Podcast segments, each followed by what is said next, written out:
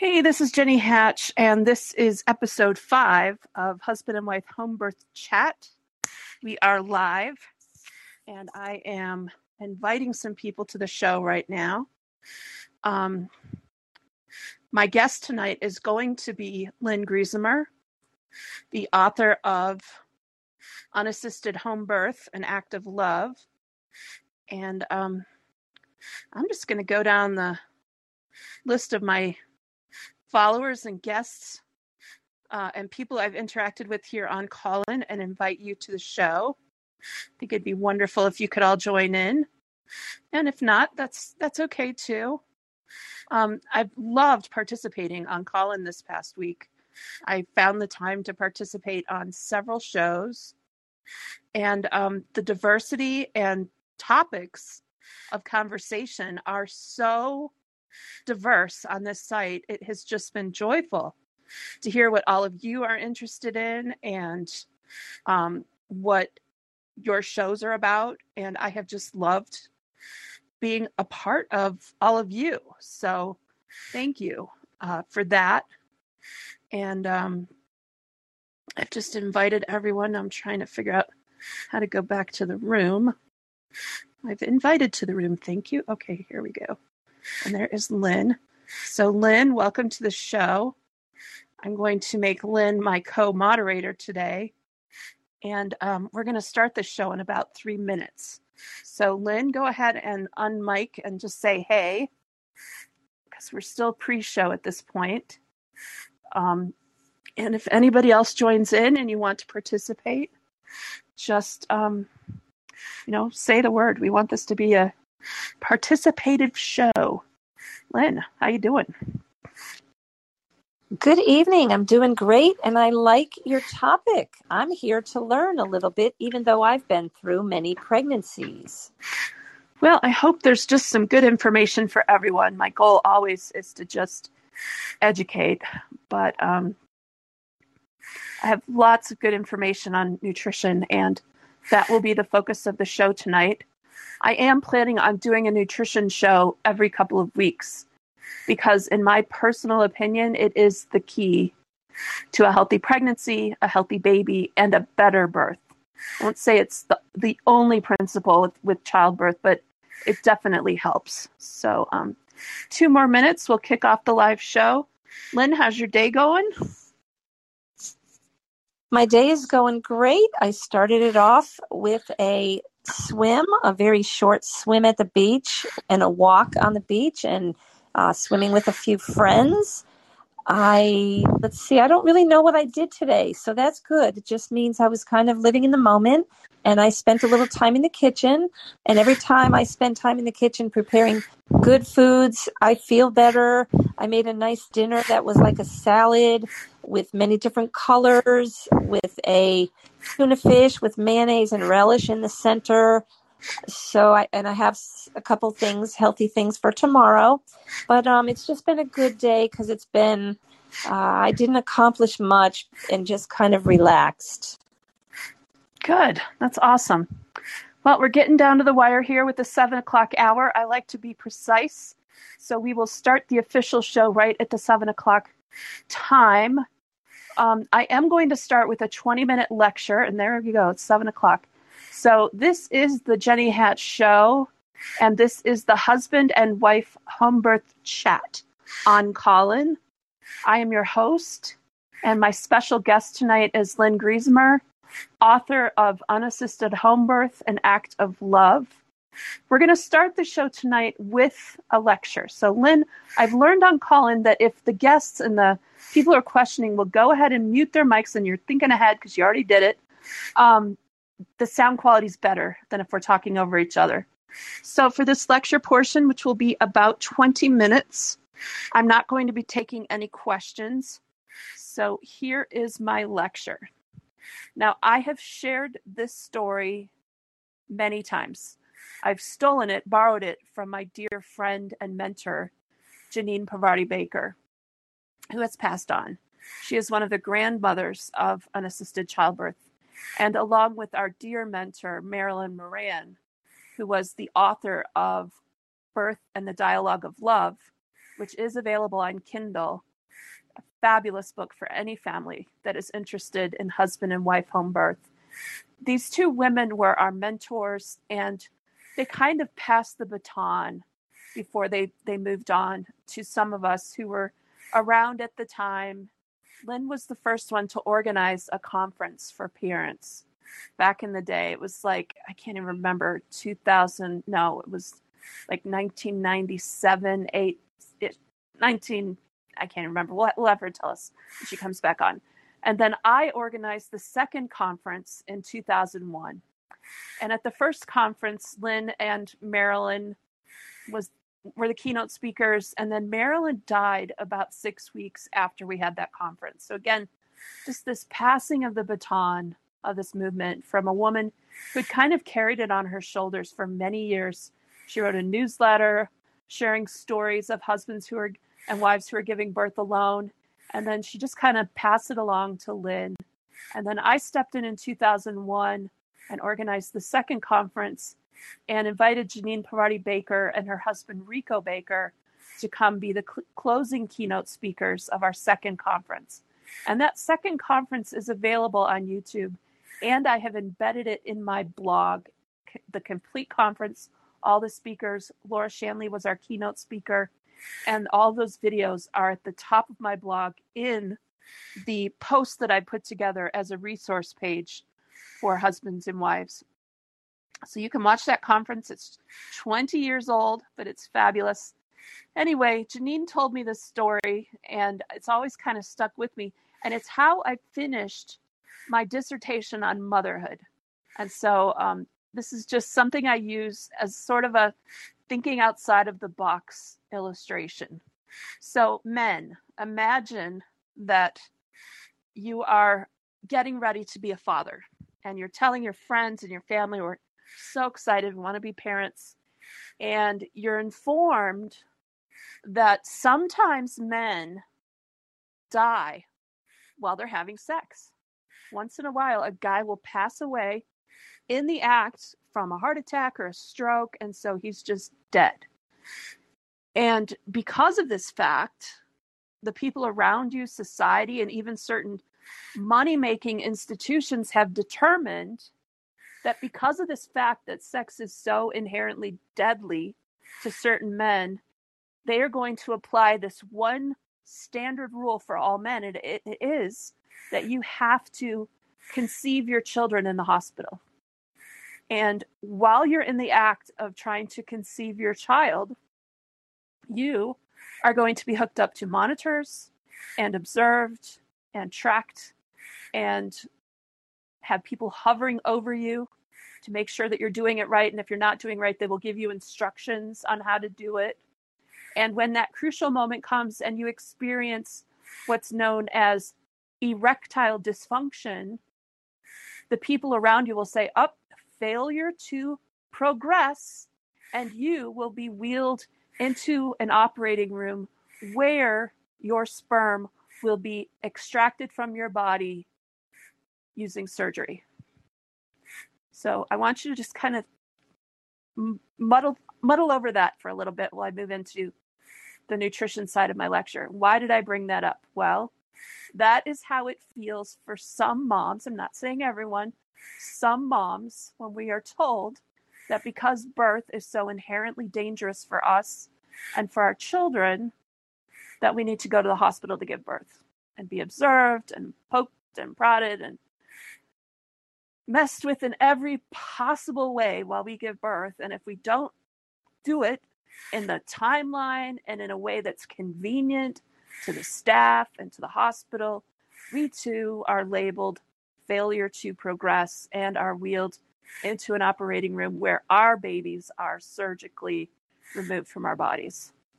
So again, just kind of think that through as we're talking, because it is my deeply held belief that the one thing you can control when you are pregnant, the one thing that the mom has the most power over, is in fact what she puts into her body every day. She is in absolute control of that one thing. As a mom, she cannot control her genetics. She cannot control whether or not she's had a healthy background or a sickly background. Those things may have been handed to her by the choices of her own parents, her own lack of knowledge. But if she's pregnant and right here, ready to go to have a baby, the one thing that she can control that has the biggest impact on that baby is, in fact, her nutrition. And so it is the place where she has her power and her authority. And it's my deeply held belief that how she seizes that power and authority over her pregnancy, that claiming of her birth, that effort that goes into crafting her child, is the place where she should put most of her energy, this thoughtful, conscious awareness of her child. And that the moms who don't do that, who just kind of roll with the punches and let's see how it goes, those are the moms who struggle and suffer with the lack of knowledge, with the just classic symptoms of pregnancy. Nausea, heartburn, constipation. These are maladies that can be prevented with good hydration, just getting enough liquids into your body. I want you to think about a little baby inside your womb, floating around in the amniotic fluid, and then imagine you diving into a swimming pool that's just filled with junk, dirt, debris, and you're trying to swim in this dirty water. The cleaner and clearer the amniotic fluid is for your baby, the better your pregnancy will go. And so that's why we tell pregnant women to avoid all sorts of toxins, paint fumes, mercury, all the things that cigarette smoke that make people sick, because you don't want to pollute that environment for your baby. And while it's great to stay away from all those things, it's even better to go one step further and really zero in on what's going in through the mom's mouth, through her nose. What is going into your body that can be nourishing and whole for your baby? So these are the questions that moms should be asking themselves as they're preparing to give birth. And when I taught childbirth in my home, one of the big things that we focused on was nutrition. And we had a nutrition segment every class. And we taught the Brewer diet. So what is the Brewer diet? There was a man named Tom Brewer, who was a doctor in the South. I think he practiced in Alabama or Mississippi. And they call this the toxemia belt in America, that southern belt of the country where there was just so much toxemia in mothers. And so Tom went to work trying to figure out why so many of these mothers were getting toxemia. And he worked with the poor class of women who tended to be field workers. And these women were pregnant and they were out in the fields working in the sun. So number one, they're getting dehydrated. But number two, because they were doing manual labor, they would come home and they just weren't hungry. They didn't want to eat because they're tired and it's hot. And so 7 months pregnant hits and bam, they're down with toxemia. And many women died or their babies died. And so he went to work trying to figure out what was the source of this, and realized that they were malnourished and just needed some good food. And so he was set about doing the work of educating these moms. And what he found was the moms were happy to know the facts. And so for his whole career, he wrote books, he did research, and eventually towards the end of his life, he actually had a hotline, a phone that any mother in the country and the world could call Tom Brewer and ask him questions about prenatal nutrition. And so that was his great work. His contribution to the world of pregnancy is just, nobody tops what Tom Brewer did. Now, interestingly enough, I had a conversation with a mom in a chat room a couple of years ago, and I was introducing some of the pregnant women to the Brewer diet. She came back at me and said, oh, the Brewer diet was designed to make mothers of premature babies feel guilty. And I was like, who would do that? Who would come up with a diet for pregnant women that would try to shame mothers who happen to have a premature child? Who is evil enough to want to do that? This man was out there trying to help. And yet that was how she had reconciled in her own mind. I had this premature baby. Oh, this doctor came up with this diet because he wanted me to feel bad about the way that my pregnancy went. It's crazy. But that was how she couched it. And it kind of jolted me, but I thought, well, okay, that's how she feels. But the fact is, this diet works. It not only helps you create a healthy child, it prevents toxemia, which is a disease of malnutrition. These are the facts.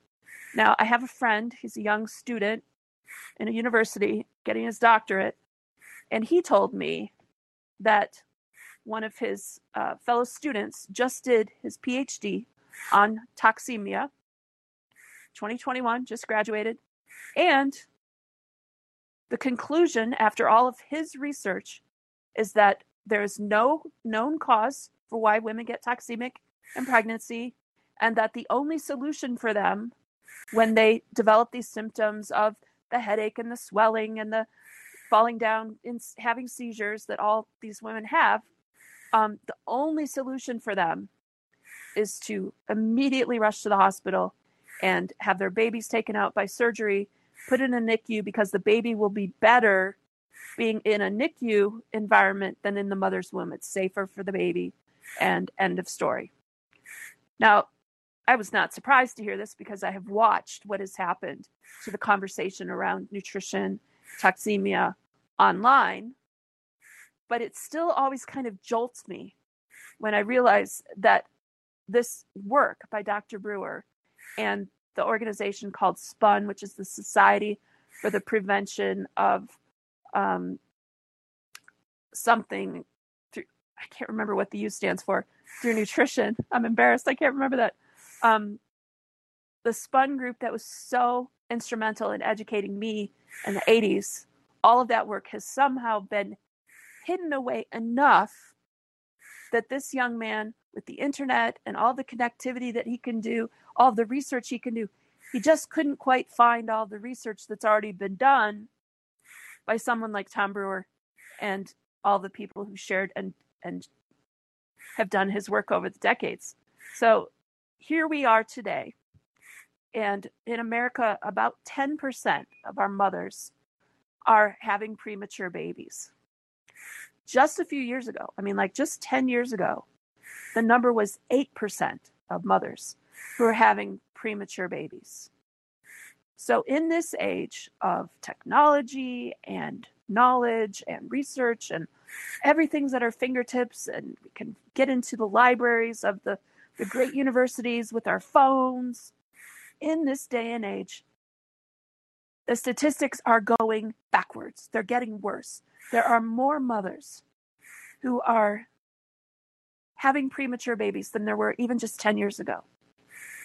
And so, in my humble opinion, I believe we are going in the wrong direction with our young moms in terms of their understanding of what it takes to grow a child inside her womb, give birth to it, and come up with a healthy child. We're going in the wrong direction, statistically.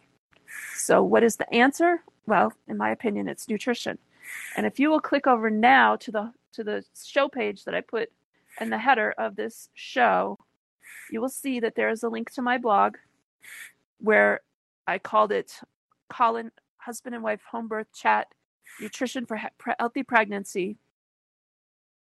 And right at the top is an example of the Brewer diet. And right below there is a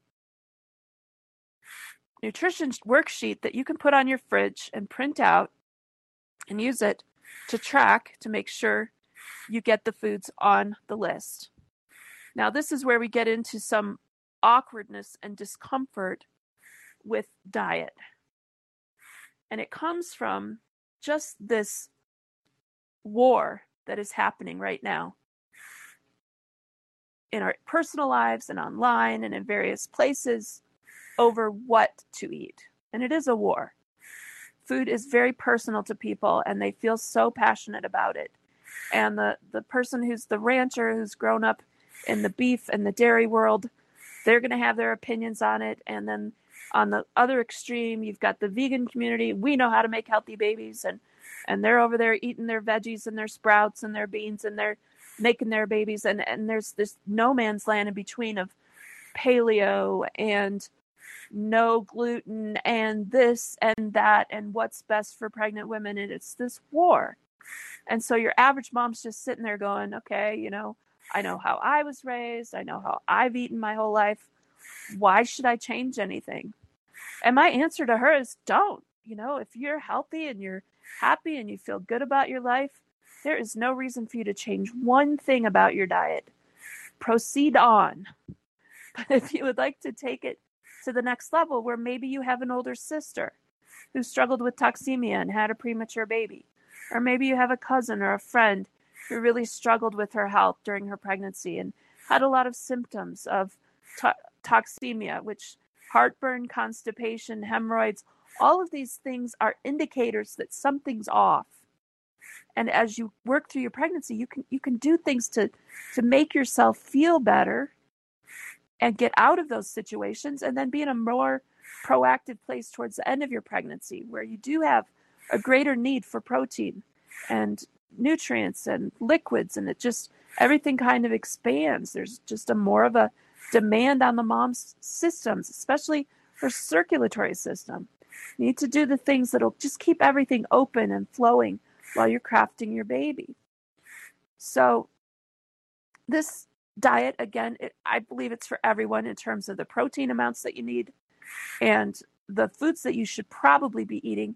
But if you look at this Brewer diet and you say, I don't want to drink all that milk, I don't want to eat all that dairy or all that meat, that's okay. You know, there are variations you can do on this. You could even do a vegan Brewer diet. I did it with one of my pregnancies. My fourth child, I was really struggling with my digestion. And so I had to do some workarounds because my gallbladder was giving me so much trouble. I had a really difficult time eating fats. And so the moms who have gallbladder disease, it is harder to process your foods while you're pregnant. And so I ate a vegan diet because honestly, it was the only thing my body would digest to make my baby. And so I drank a lot of protein shakes and, you know, just tried to eat as well as I could. But at the end of the day, I think you're a little bit healthier and stronger if you go ahead and eat those animal foods. And again, I know that's controversial. I'm not trying to start a war over what's best for moms and babies. Your average mom who just has access to regular foods that she can get from the grocery store, she's going to do better. Eating the 2 eggs and the quart of milk that we teach is the foundation for a healthy pregnancy. It gets you the protein you need, the salt you need, just the foundational foods come with that quart of milk and 2 eggs. But, you know, I leave it up to you as individuals to seek out the diets that feel right to you. These resources are available if you want them. There is a group of moms on Instagram who have played around with their diets. They've eaten the paleo, they've eaten the vegan, and they've just, you know, experimented. And I'm one of them too. I've done similar diets throughout the years. But what they've all kind of landed on as the healthiest and the strongest diet for moms is the one that's taught by the Weston Price Foundation. There's a great book called Healing Traditions that talks about what it means to eat traditional foods. And these are the foods that, you know, the generations throughout the ages have eaten. When you go back to the Bible, when Moses was being promised this land where they could go and just thrive, what are the words that the Lord used? A land flowing with milk and honey. What does that look like? Well, if you're out in the desert, you think rocks and it's barren and it's dry and there's just nothing growing. But the children of Israel were taken to a land filled with milk and honey. So number one, that tells me there's some grass. There's some grass growing that the cows are eating to make the milk. And there's lots of blossoms, whether it's fruit trees or nut trees or the plants that grow their foods. There's lots of bees humming and they're making their honey. And it's just a place of abundance. So this is the diet that will lead to an abundance of children, healthy children. And it's the one that I landed on as just being best for me. So that means I try to get my milk, eggs, cheese, butter from organic and natural sources. Got a lot of traditional farmers here in Boulder, Colorado, so we can get our hands on these, you know, farm fresh foods, which I love. And these are the nourishing traditions that, frankly, whole societies have been built on. And I reject the notion that a mother needs to starve herself as if she's living in the wilderness, living on, you know, foods that really only, you know, people who are in starvation situations would live on to grow their babies. You know, anybody who comes to you and says, oh, it's that butter, that milk, it's bad for you. You know, it's not going to be healthy. I'm sorry. It's just not tradition. And to say that a mom needs to just, you know, eat her beans and her rice and the grains and that's enough, I don't believe it. I think you can come up with a baby. You can have a pregnancy that goes 40 weeks. But if you want to step into that realm of just abundance, a little bit of butter, a little bit of cheese, some buttercream, these are the things that just sort of help your pregnancy to pop. And so that is the end of my lecture. Again, the resources are on my blog, jennyhatch.com, tied to this show. If you'll click over from this show page, you can get the links to the Weston Price Foundation, the Brewer Diet, which I've created in a meme. The whole diet's right in a meme. And then a printable nutrition tracker that will help you to see where you're at with your day-to-day diet as a pregnant mom. And when I was a teacher, I would have my students take this home and document their diet for a week and then see where they were at when they came back. And it has a protein counter, and it helps you just kind of get a real good, you know, observation of where you're at. The moms who took my class who refused to do this, come to find out later, most of them were fueling their pregnancy with sodas like Coca-Cola and Diet Coke, and that's how they would fuel their days. And then at night they would eat dinner. But they were in the habit of doing that, you know, probably since the time they were in college, and they're just, you know, drinking their Coke or coffee, getting jacked up on that. And then at night they'd eat their food. And I can tell you just by what I've observed and what I know to be true, that you will have a healthier pregnancy and a healthier baby if you will step out of that world and get into the 3 meals a day and snacks and just really nourishing your body. You will have a better pregnancy. That's my witness and my testimony. All right, let's go back to my friend Lynn. Lynn, what do you think of my lecture? It was excellent. And so many thoughts have crossed my mind. Number 1, what advice do you have to a woman who might be at 34, 35 weeks? Maybe her diet hasn't been the greatest. Is there still hope for her? What should be some of her last-ditch efforts as she comes to the end of her pregnancy? Well, this was one of my big frustrations as a teacher, is that most of the time I didn't cross paths with my students until they were in their 25th week, you know, and so most of their pregnancy had already, at least half had passed. I did have a few who'd come to my early bird classes, which were in the first trimester, and I mostly talked about nutrition. But most of the people who took my class, I didn't get my hands on them, if you will, until they were about 20, 25, 26 weeks pregnant. And so most of them were working full time. They were busy. Interestingly enough, I had a lot of professional people take my class, people who were doctors and scientists, and just kind of the more educated slice of society are the people who tended to take my class. And so they were busy, you know, they were working their careers, and it was difficult teaching them because they had certain notions about, for example, salt usage.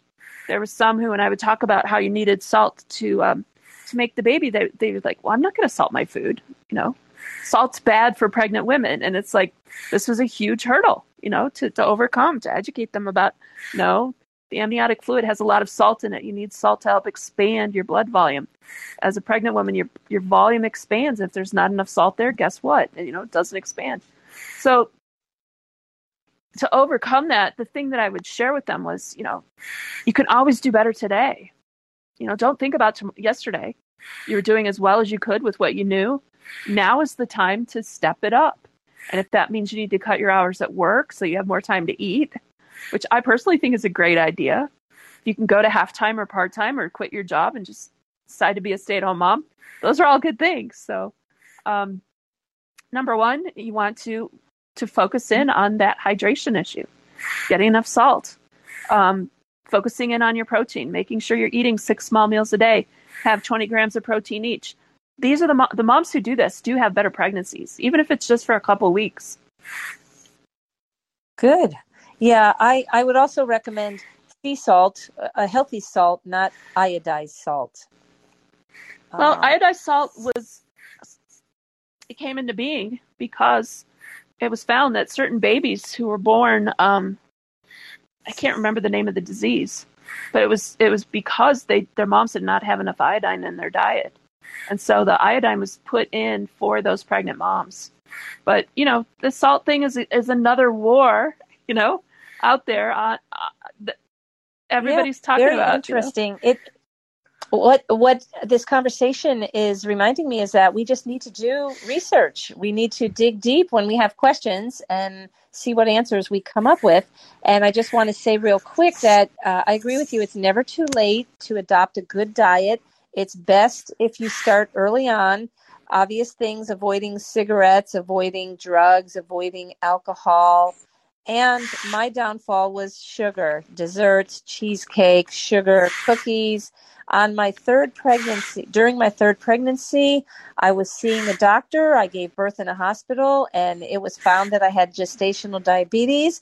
So the practice referred me to a nutrition, and I would get together with a nutritionist once a week, and we would go over what I ate. She gave me ideas of what I could substitute, and it was a very positive experience, and it kept me on track. And for my 6th pregnancy, I did an unassisted pregnancy. And I know that my diet wasn't the greatest. I did give into a sweet tooth. I did have candida, or however you say it, where I had a lot of vaginal itching.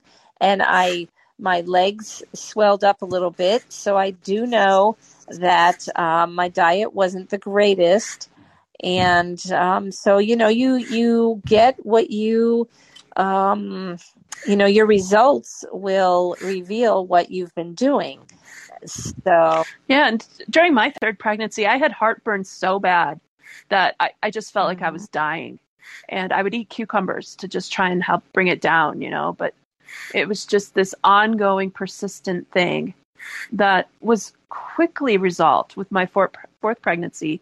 Once I became educated by my chiropractor about how difficult it is to stay well hydrated when you're living in the mountains. It's just a truism that the higher up you go, the more demands there are on your body for just water, but you also need to have salt. And in the Himalayas, the Sherpas who do the big tours, you know, with people going up to Everest, they will carry a little bag of rock salt with them, Himalayan salt. And with every cup of tea, they don't sweeten, they salt. They throw a hunk of salt in there and drink 20 cups of tea every day. And they're constantly salting their bodies because you have to have that salt to be able to breathe up at the higher elevations. And so once my chiropractor taught me that, I started salting my water with just a little bit of Himalayan sea salt, maybe like 1/4 teaspoon to 1/2 teaspoon. And then I would put in some minerals, just a little bit of ionic minerals, a couple drops. Once I started doing that and drinking before I ate, everything changed for me. And I, I never had heartburn again during my last two pregnancies, and I just don't suffer with it anymore. And heartburn is a sign of dehydration. What? And for those who don't know what ionic minerals are, where can you purchase that? Where can you get that? My favorite brand is Young Living. I've just taken their mineral essence for, gosh, it's like 25 years now. But if you'll just go into a health food store and ask for ionic minerals, they'll point the way. Okay, that's great. One thing that you and I talked about a year or two ago, you were very convinced that one reason why we have a high percentage of prematurity is possibly that women are dehydrated. So can you talk about that? Is it possible that they're just not drinking enough water? Yeah, I really believe that. And I think what happens is the baby gets to that 7th month. And during the 7th month of pregnancy is when the baby's brain is growing at its fastest rate. During that 7 and 8 month window, the child's brain grows at the fastest time ever before or even after that. That brain is just going. And so there's just many demands on the mother's body for good nutrition. It's a time when you need to eat the most protein. You really need to zero in. And I think the best source of protein during that time is just eggs. Just eat your eggs. They're so great. There have been so many studies done on moms who eat eggs and the intellect of their children afterwards. And so you've got to get that food in there, but you also need to get the water, because the water is what helps your body process the food better. And it just, you know, it all is just this synergistic system that if you can reach that place where you're just nourishing your body in a very thoughtful way, it's just like you reach this happy zone where you can prevent the most debilitating and dangerous diseases for both mom and baby, which of course include toxemia. But you can also, and toxemia is also called HELP syndrome. Just, you know, there's different names for it, so you need to be aware of that. And then you can, you know, build this brain, this baby that's so smart, and then carry your baby full term. All of these things are so tied to your nutrition. And when that baby comes early, it can still develop outside the womb. There's no question that healthy babies have grown after, you know, being born at 20 weeks or 27 weeks or whatever. They can grow into healthy adults. But it definitely impacts them and slows them up. And it's, you know, why have a premature baby if you don't need to, you know? You can just do these simple, practical, I mean, this is common sense. Anybody who's had a pet, who's had a litter of puppies or kittens or whatever, you watch that mother, she needs more food. She's drinking more water. You know, the animal kingdom understands these things. But at 7 months, you got the mom, she's up painting the nursery and she's getting together with all her girlfriends and going on trips. And it's like, no, during that 7th month, you stay home. Protect yourself, protect your baby, drink, sleep, gentle exercise, swim, do yoga, rest, get ready for the work of birth and then the work of being a new mom. I get so frustrated when I see young pregnant moms just out there, just overdoing it, too much exercise, too much travel. It really takes a toll on the baby. And it's so sad when a mom's off having some vacation and then she's at the high altitude experience of flying in a plane and here's this baby. You hear it all the time, you know, these moms who go into labor when they're, I'm like, what were you doing on the plane in the first place? You should be home. Exactly. Home. That's where you're safest. Yeah. Mm-hmm. What a great show. I've enjoyed this. Do you have any other thoughts, perhaps, on what moms can do to just, you know, the hardest thing to change is your diet. We all love our foods. We all love our addictive foods. Do you have anything to share around that? The only thing is make small changes. You know, you don't have to be radically healthy. During my first pregnancy, once a week, as I was working on my master's degree, driving north to the university, I would stop by, I was a working woman, I would stop by Burger King and get a or whatever it was, a Whopper, a large fry, and I don't drink soda. So just a Whopper and a large fry. And I would eat that on my lap as I had to do my 2-hour drive or whatever up north.